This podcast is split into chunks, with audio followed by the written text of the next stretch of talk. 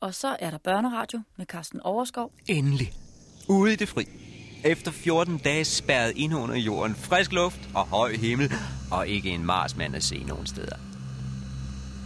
Det var de gode nyheder. Jeg var så at sige sluppet ud af graven med livet i behold. Desværre var der også dårlige nyheder. For nu kan jeg se, at hele kvarteret var smadret, dengang cylinderen ramlede ned. Dengang krateret opstod. Og jeg kunne se, at det, der engang havde været grønne villahaver, nu var blevet et blodrødt vildnis. For det røde ukrudt fra Mars havde bredt sig med lynets hast mellem ruinerne. Ja, hele landskabet var farvet rødt. Det opdagede jeg efterhånden, som jeg bevægede mig fremad. Jeg måtte lede længe efter noget, der kunne spises. Et par forkrøblede guldrødder. Lidt svampe. Et sted gravede jeg kartofler op med de bare hænder og åd dem rå. Overalt lå der indskrumpede lig. Menneskelige, hvor marsmændene havde suget al kraften ud. Jeg så også døde katte tørret ind på samme måde suget ud for saft. Og det enkelt får, som jeg prøvede at gnave i, men det var tørt og sejt som læder. Jeg nærmede mig London, og man så hele tiden efterladenskaberne efter den store flugt for to uger siden, da Marsboerne havde overrumplet alle. Vogne, der brød sammen dengang, de lå stadig i grøften. En stråhat trampede ned i mudderet for 14 dage siden. Sporene omkring et vandtru, hvor man tydeligt kunne se, at de havde kæmpet om de sidste dråber, for der lå knuste vandglas med blodpletter på. Jeg tror, det var i Lambeth, jeg så det eneste levende menneske. En mand, der lå på et gadehjørne. Han var sværtet helt sort. Han var døddrukken. Han væsede og skreg, så snart han så mig. Og da jeg ville hjælpe ham op, slog han ud efter mig og bad mig skrubbe af helvede til. Så vidt var det kommet med os mennesker. Så dybt var vi sunket. Gået i hundene. Jeg følte altid en dyb skam på menneskehedens vegne. Vi havde mistet en hver værdighed. Og det var os, der engang havde kaldt os skabningens herre. Ah, nu var vi trampet ned som kryb. Mast under Marsmandens blytunge hæl, lemlæstet, ydmyget. Menneskets tidsalder var definitivt forbi. Det første møde med væsener fra det ydre rum. En drøm for menneskeheden. Det endte i den første stjernekrig. Mareridtet fra Mars. Det endte i klodernes kamp. Den gamle historie af H.G. Wells, den berømte redselsberetning fra 1898, snart 100 år, men stadig lige grusom.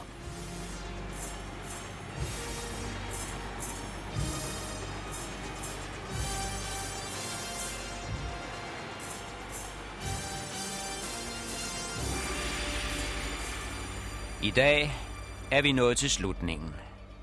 Vi er nået til facit af klodernes kamp. Den frygtelige kamp mellem to planeter, som alle kan huske fandt sted i august-september 1904.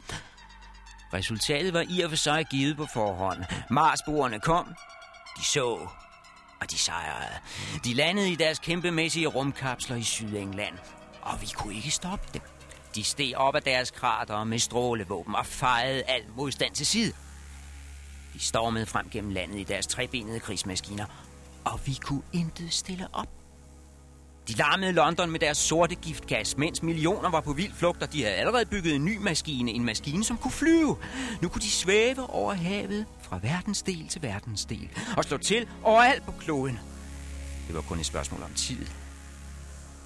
Den dag troede jeg, det allerede var sket. At de havde lagt et tomt og sønderskudt England bag sig og var draget videre til Berlin, Paris, Moskva, at vi kun havde været det første springbræt til at erobre resten af kloden.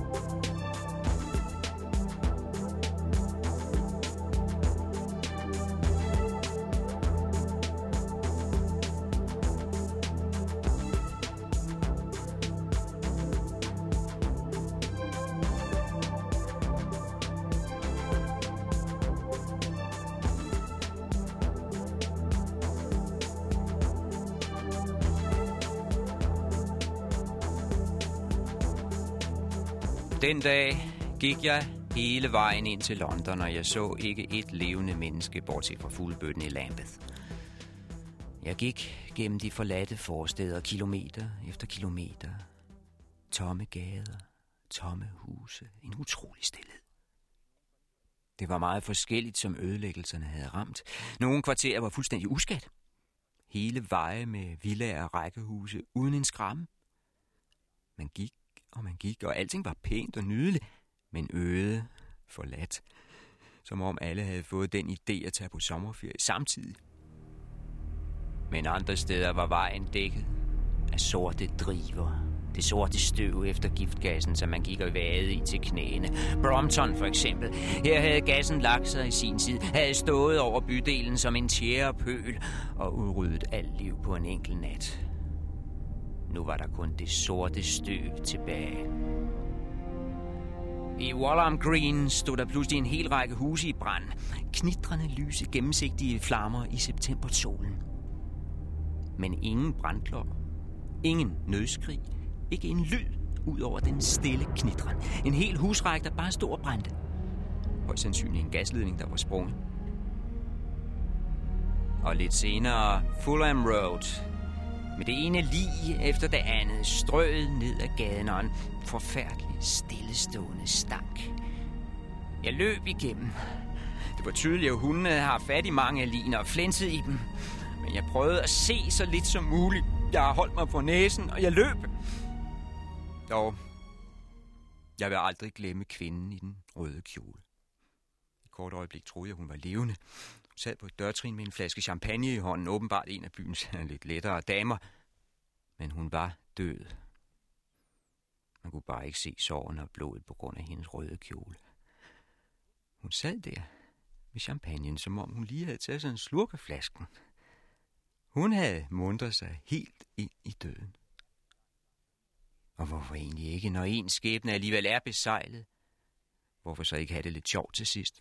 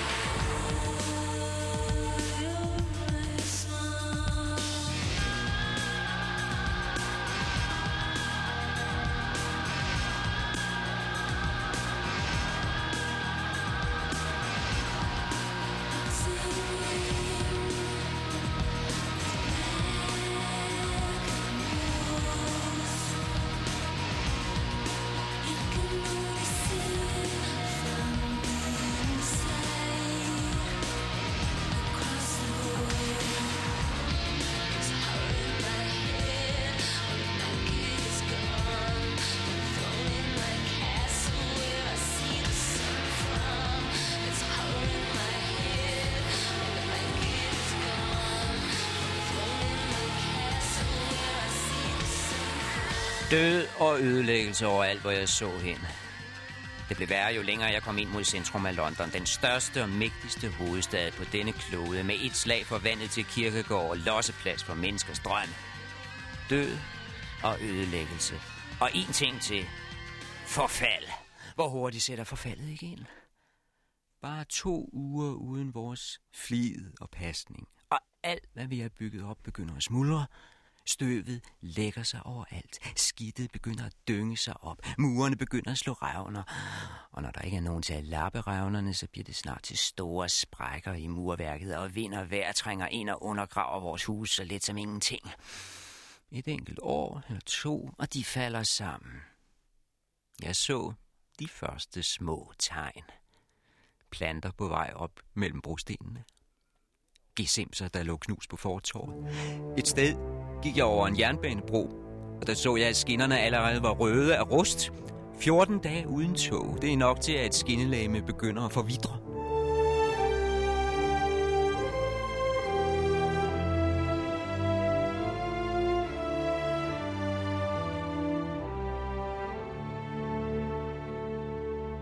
Hvad får os til at tro, at vores storsteder vil stå for evigt? Hvordan kan vi bilde os ind, at netop vores kultur vil vare ved i al evighed? Jeg vil se dog, hvor hurtigt det forfalder. Se, hvor lidt der skal til, før det hele smuldrer og falder sammen, og til sidst ligger lige så glemt og gådefuld som en tempelruin i jordskoven. Vi kalder det for civilisation og teknik, den højeste kultur osv., osv., men det er kun en tynd skal. Der skal næsten ingenting til, så krakelerer den. Et enkelt stød, og forfaldet sætter ind.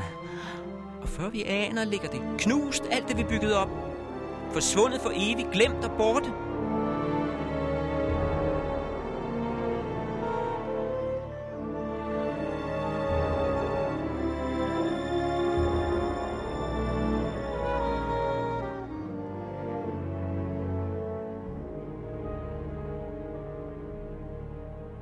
Menneskers værk vil altid gå til grunde.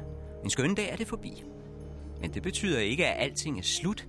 Det er blot en ny begyndelse, før livet går videre. Da jeg stod nede ved Thamesen for at få mig en slurk vand, der så jeg frøerne boldre sig ved bredden, som om intet var hen. Da jeg stak hænderne i, så jeg haletusser i tusindvis, der myldrede i det grønne vand. Livsløsne. Reddet til at fortsætte livet på denne planet. Parat til nye år millioner med eller uden Mars, men Nyt, friskt liv, der ukuligt spirede frem under ruinerne af det gamle. Det var det første glimt af håb. Det første lille bitte lys, jeg så i mørke. Måske var kloden ikke helt fortabt.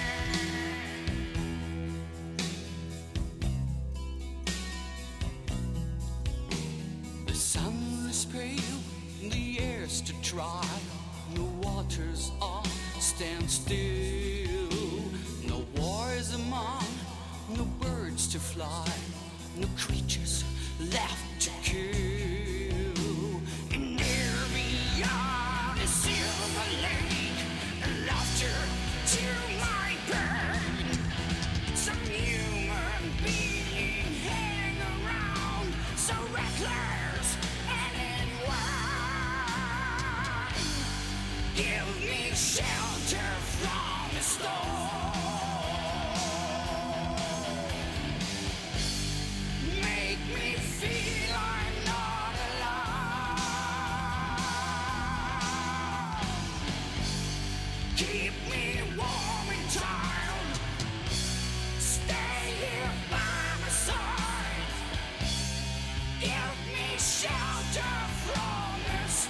Godt nok kunne vi ikke tale sammen, frøerne og jeg. Dertil står vi for langt fra hinanden i udviklingstrin.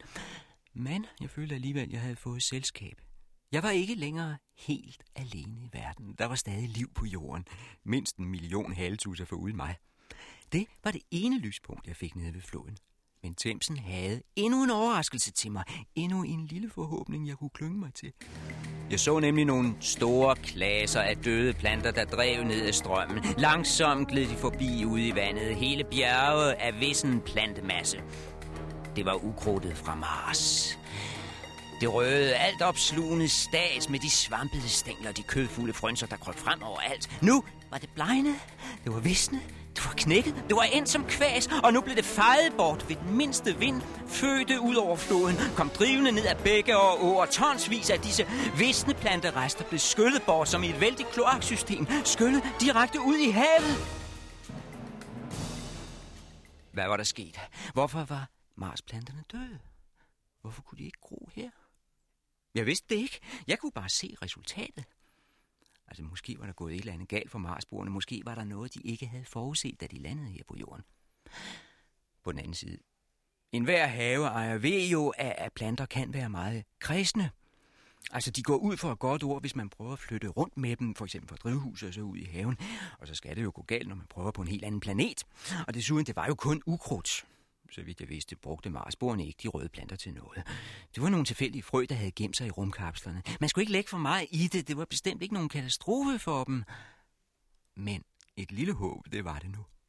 Det viste trods alt, at ikke alle levende væsener fra Mars var usårlige. Også de kunne dø.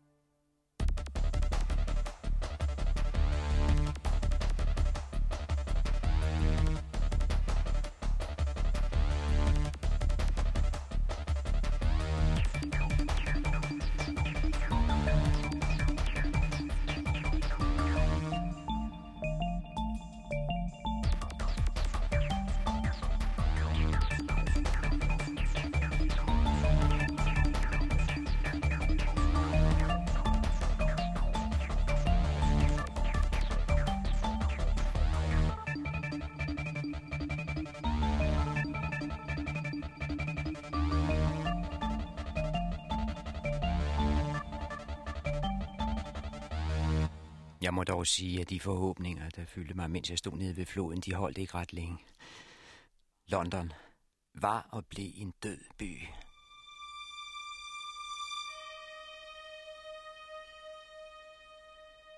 Stilheden blev mere og mere knugende, jo dybere jeg trængte ind i byen. Ude i forstederne havde der trods alt været fugle, der kvider og hunde, der gøde i det fjerne. Men ikke her.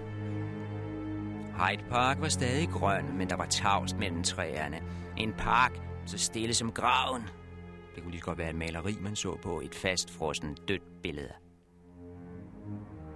Uden for støbejernsporten lå en sporvogn, væltet om på siden henslængt som et stykke legetøj kasseret af en sur dreng for tusind år siden. Hesten, der havde trukket sporvognen, lå der også. Det vil sige, det totalt afpillede skelet af en hest. Et skelet med seletøj og vognstænger. Et syn, der ofte møder arkeologerne, når de åbner en grav fra oldtiden. Men her var det kun 14 dage siden verden var sat i stå. Alt liv udslettet i et lammende slag fra det ene minut til det andet. Som i sin tid, da lavamasserne kom væltende fra vulkanen Vesuv og begravede hele byer på sekunder.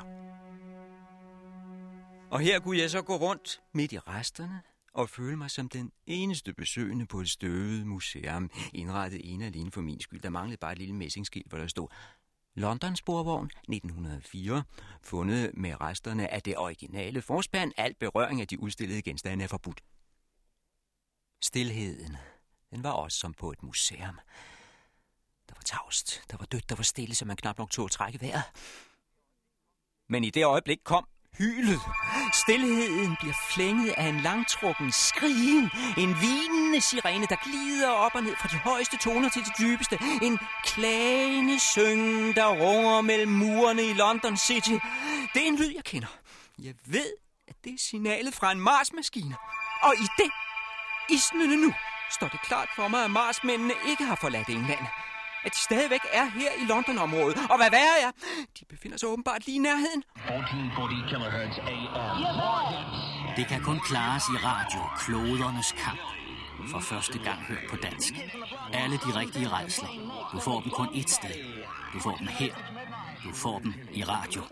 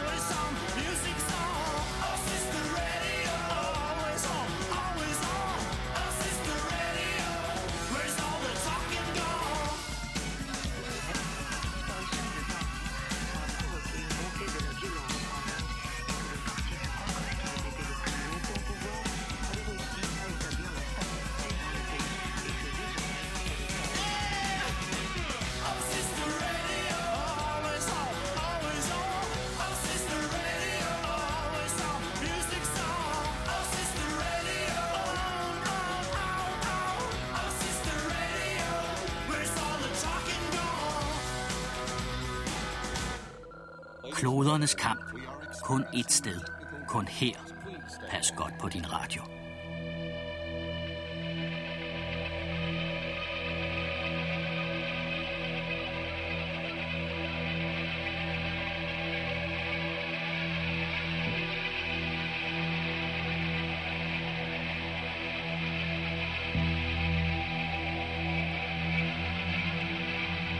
Der er to lyde i hele London. Hylet, der viner som en sirene over hustagene, og så mine ensomme skridt, der runger mellem murene. For en eller anden grund bliver jeg ved med at gå. Bestandig hører jeg det kloprende ekko af mine egne sko mellem de tomme bygninger, gade op og gade ned, men jeg ved ikke, hvad jeg går efter. Det er det hyl fra himlen. Det har en sær hypnotisk virkning på mig. Den hylende lyd betød, at der var marsmænd i nærheden. Det var jeg udmærket klar over, at der kunne dukke krigsmaskiner op bag hvert gadehjørne. Men dog søger jeg ikke ly. Jeg kryber ikke ned i et hul. Jeg bliver ved med at stolpre afsted, som om det er mig, der bliver skrevet efter. Som om det er mig, den hele tiden kalder på denne overjordiske sirene. Kom, kom, klagende og lokkende. Hylet har en magisk virkning på mig. En magnetisk virkning. Jeg bliver tiltrukket på mærkværdig vis. Suget fremad hele tiden. Skønt jeg hellere skulle have kastet mig ned i den nærmeste kælder og boret hovedet ned i en kulbunke.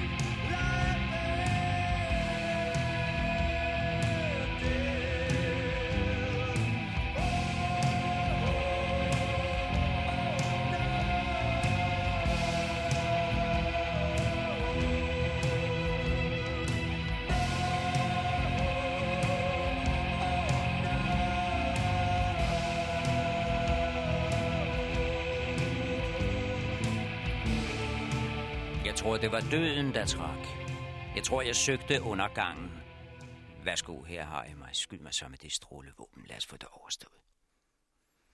Aldrig har jeg været så modfalden, så trist, så melankolsk. Udmattet var jeg. Sulten, tørstig på én gang, øm over hele kroppen. Men ensomheden, det var det værste. Den fik alt til at virke meningsløst. Hvorfor skulle jeg være i live, når resten af London var en stor ligeborger hyldet i sort ligklæde? Hvorfor leve videre, når man har mistet alle sine venner? Så kan man lige så godt dø selv. En bundløs depression, det er ordet. Den totale modløshed. Det var den hypnose, man faldt i. Man var, man var som besat af det hyl. Og man faldt, man faldt ned i sjælens mørkeste dyb. På et tidspunkt overvejede jeg at bryde ind på et apotek, finde skabet med dræbende gift og selv gøre ind på det. Men ikke engang det kunne jeg tage mig sammen til. Viljeløst vaklede jeg frem mod døden for en marsmands hånd.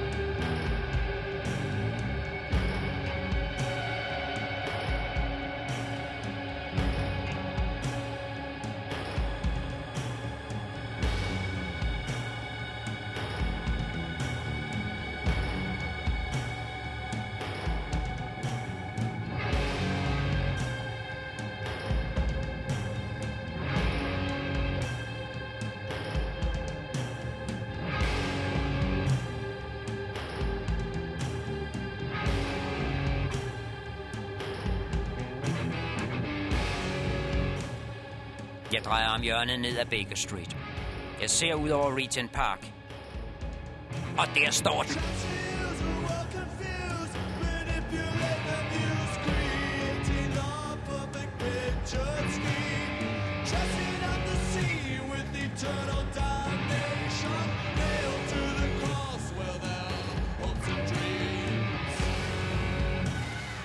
Her står en af de trebenede Mars-maskiner og rager højt op over trækronerne med sin hjelmformede førerkabine. Og det er den, der hyler.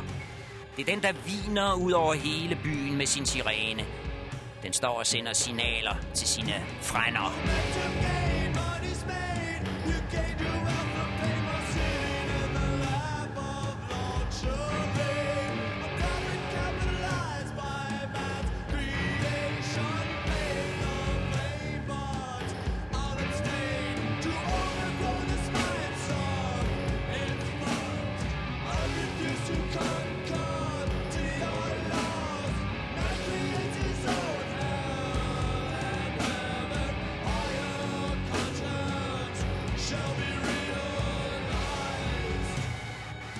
Fortsætter ned ad Baker Street, direkte ned mod den. Frygtløst, kan man sige, men det var ikke, fordi jeg var modig, tværtimod. Jeg kan ikke påstå, at jeg overvandt min frygt, for på det tidspunkt var jeg for sanseløs til overhovedet at føle nogen som helst form for frygt.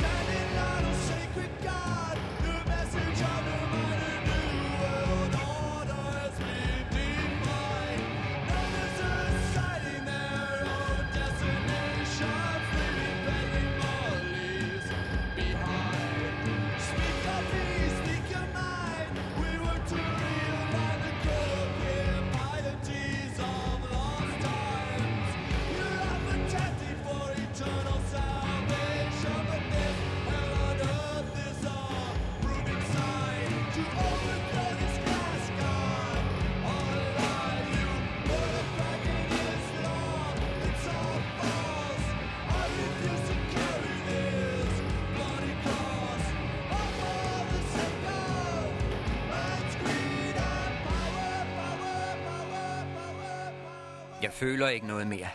Ikke engang angst. Væk er mit naturlige instinkt for at overleve. Kvalt i det store hyl fra maskinen. Jeg går bare. Mine fødder trækker mig den vej, og min krop følger viljeløst med. Ned ad Baker Street, tættere og tættere på det monster af metal inde i parken. Denne uovervindelige kampmaskine fra en anden klode. Denne sejrherre af strålende stål midt i Regent Park. Triumfator, du har kaldt på mig. Her er jeg.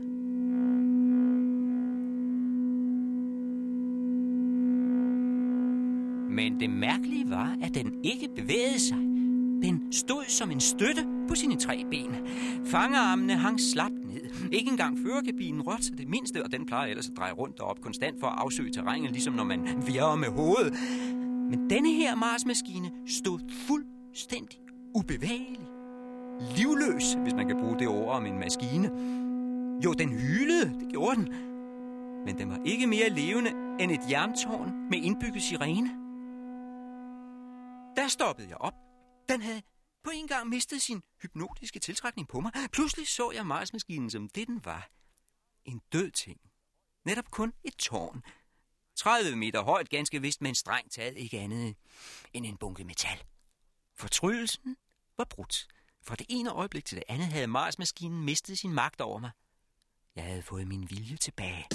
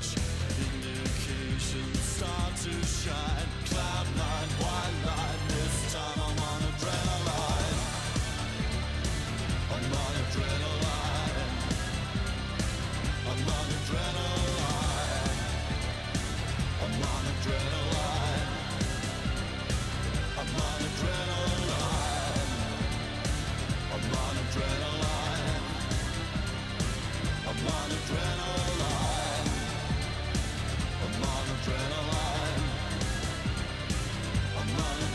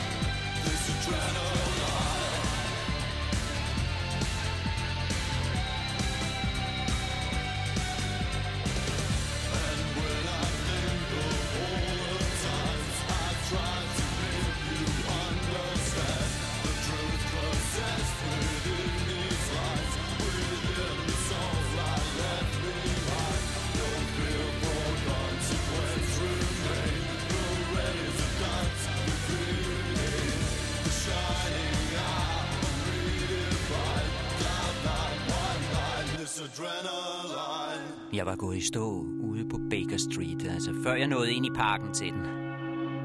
Man kunne lige ane den stålben inde mellem træstammerne. Og op gennem grenen og det grønne løv skimtede jeg den skinnende metalhjelm førerkabinen, der hang der højt over London. Den var der stadig, og den var stadig frygtindgydende.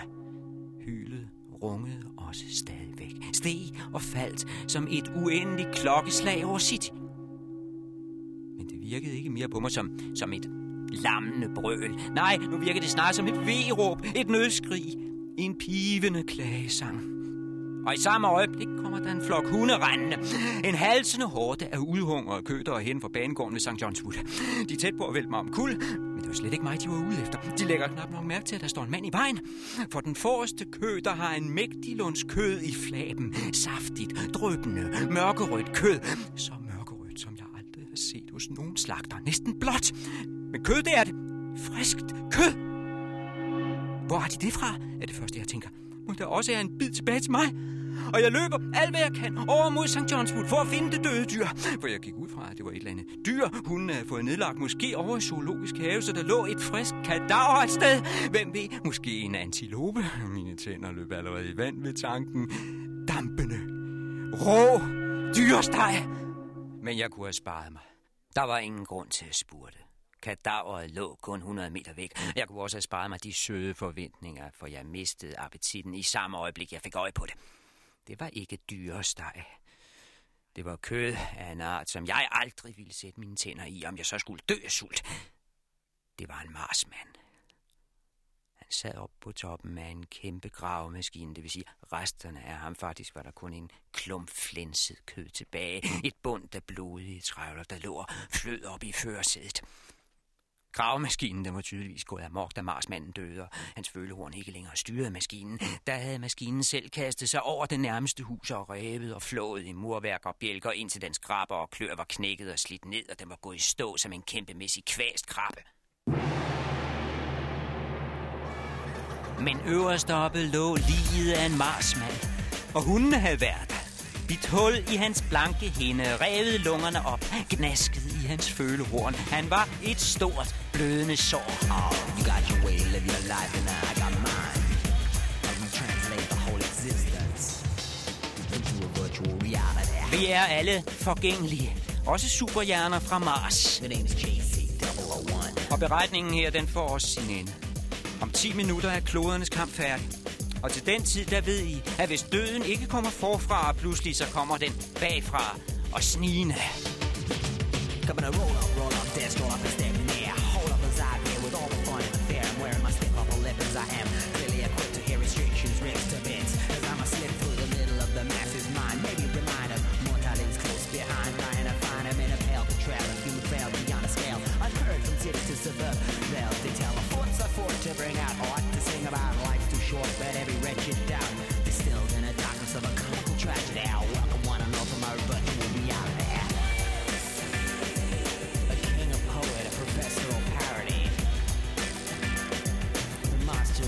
in my virtual reality.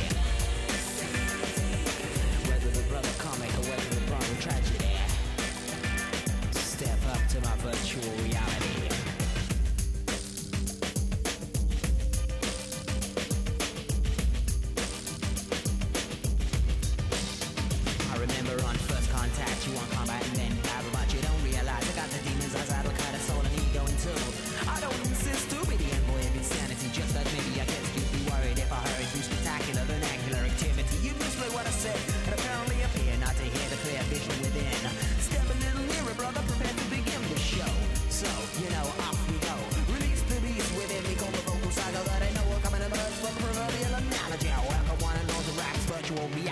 Da Der stoppede hyletonen. Pludselig, som om den blev klippet over. Krigsmaskinen inde i Regent Park var åbenbart løbet tør for energi, var, var udslugt, var brugt op, var færdig. Og er der herskede stillheden over London. Det var sent på dagen nu. Solen stod lavt, og jeg må indrømme, at det virkede endnu mere uhyggeligt, nu lyden var væk. Træerne stod som sorte skygger. De store ejendomme udenom parken med deres mørke vinduer fik mig til at tænke på et kranie med tusind tomme øjenhuler. I det hele taget var tomheden total.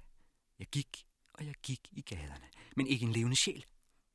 Herinde i City, i den stillestående luft, der kunne jeg mærke den sødlige, kvalmende stang, der væltede op fra alle kældre. I Oxford Street så jeg to lig, der var svulmet op som balloner. Et andet sted prøvede jeg at finde lidt mad i køkkenet på en restaurant, men da jeg fik åbnet for skabene, væltede det ud med madker. Jeg var ved at kvæles. Det her var en by i forrødelse. Uvilkårligt søgte jeg ud på de bredere boulevarder, hvor der, hvor der var lidt mere luft, ud i alléerne. Det var på den måde, jeg opdagede fæstningen.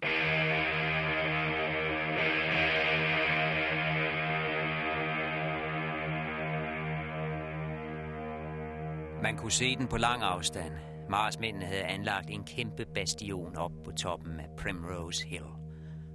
Det så ud som om bakken var blevet dobbelt så høj, fordi der var kastet en vældig jordvold op øverst op som en gigantisk ørnerede. Der stod igen en af de trebenede krigsmaskiner som en skilvagt, der skuer ud over byen fra sin borg. Men den så ingenting, for den var også gået i stå. Stod ubevægelig som en statue. Den hylede heller ikke. Dens kraft var løbet ud for lang tid siden. Den var for længst slukket og død. Nu kunne jeg regne ud, at den maskine, jeg havde set i Regent Park, det var den sidste, der overhovedet havde virket. Og det eneste levende ved det nye monster op på Primrose Hill, det var den fuglesværm, der stod om førerkabinen.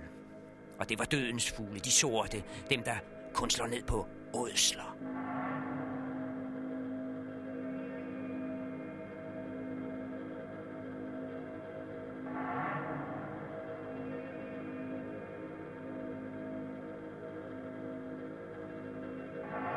Da løb jeg op mod Primrose Hill.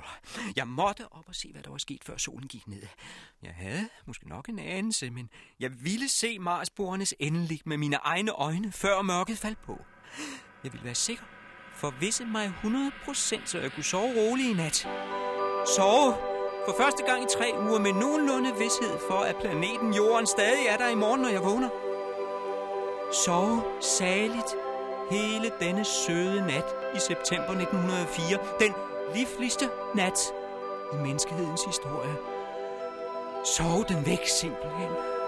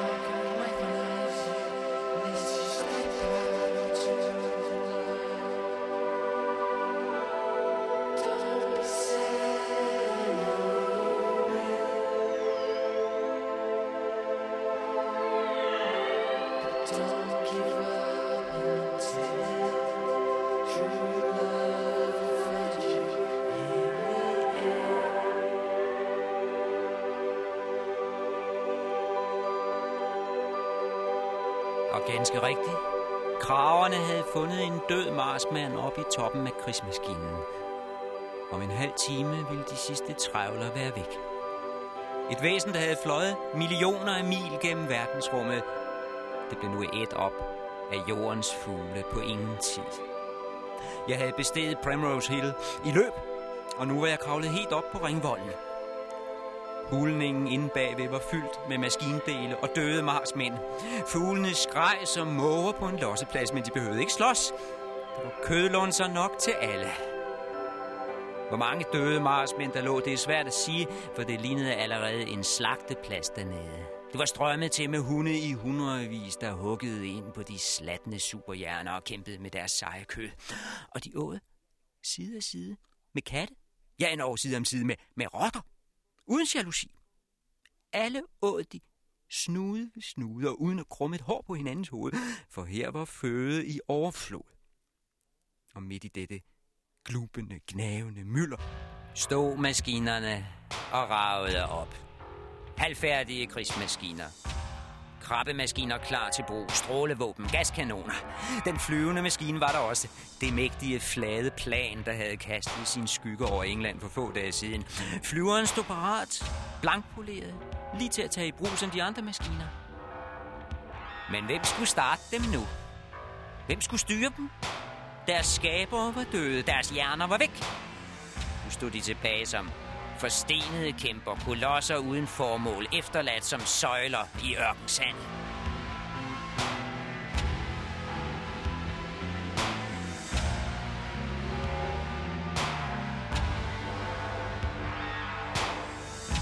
Jeg så ud over London en utrolig udsigt i solnedgangen. Man forstod godt, at Marsboerne havde valgt Primrose Hill.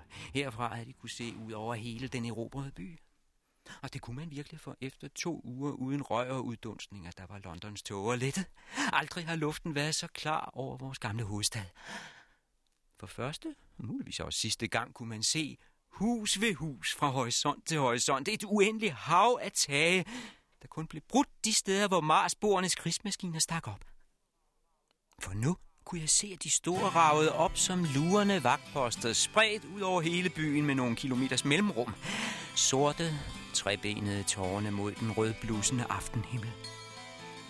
De var kommet med ild og svær. Nu stod de tomme som rustninger uden ridder. Kampen var forbi. Going down, going down a lonely road.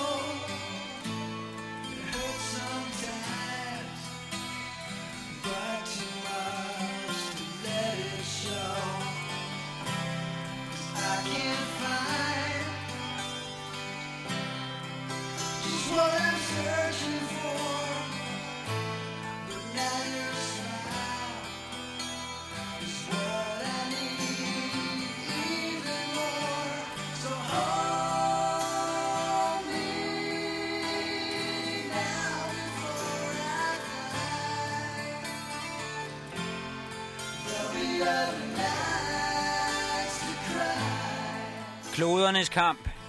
Den blev hverken afgjort af dem eller af os. Hverken af Marsboerne eller af os mennesker. Det var de mindste, de ringeste skabninger på jorden, der afgjorde den sag. Vores bakterier. Dem havde de ikke forudset. Meget havde de observeret op fra Mars, før de tog afsted. De havde taget højde for alt. Men at vi har milliarder af bitte små smittekim svævende rundt i luften, det havde de ikke kunne se deroppe fra. Den slags er for længst afskaffet på Mars. Derfor kom de uden nogen form for immunsystem. Deres organisme var en port på vid gab, åben for alle baciller og bakterier på denne jord. De havde intet værn mod smitsomme sygdomme. Betændelsen og forrøndelsen, den var allerede i fuld gang inde i kroppen på dem, for det øjeblik, de kravlede ud af cylinderen. De var dømt til at gå til grunde. Men, som sagt, ikke på grund af vores indsats. Nu har jeg fortalt om de her begivenheder i alle detaljer. Og alle, der har fulgt med, de vil vide, at vi blev totalt overrumlet af Marsmændenes invasion, og at vi på intet tidspunkt havde noget reelt forsvar at stille op. Det er sandheden. Jeg er desværre nødt til at konkludere her til sidst. De var aldrig blevet stoppet, hvis ikke milliarder af mikroskopiske væsener havde taget fat. Vores bidrag, eller vores ret til at bo på den her klode, den består som udelukkende i, at vores kroppe har udviklet et forsvar mod disse bakterier. Og det er jo ikke vores fortjeneste. Det har taget tusinder af år, det har kostet millioner af menneskeliv i alle historiens epidemier. Den, den sorte død, for eksempel. Og intet menneske har lidt døden forgæves, men husk, det var aldrig os, der kæmpede. Det var bakterierne inden i os. Sådan var det også i klodernes kamp. De tre frygtelige uger i 1904. Kom ikke at sige, at det var os, der vandt. Kom ikke at påstå, at menneskeheden igen har demonstreret sin totale overlegenhed. Nej, vi har intet bevist. Vi mangler stadig at gøre os fortjent til denne klode. Klodernes kamp. H.G. Wells. 100 år gammel. Men stadig lige grusom.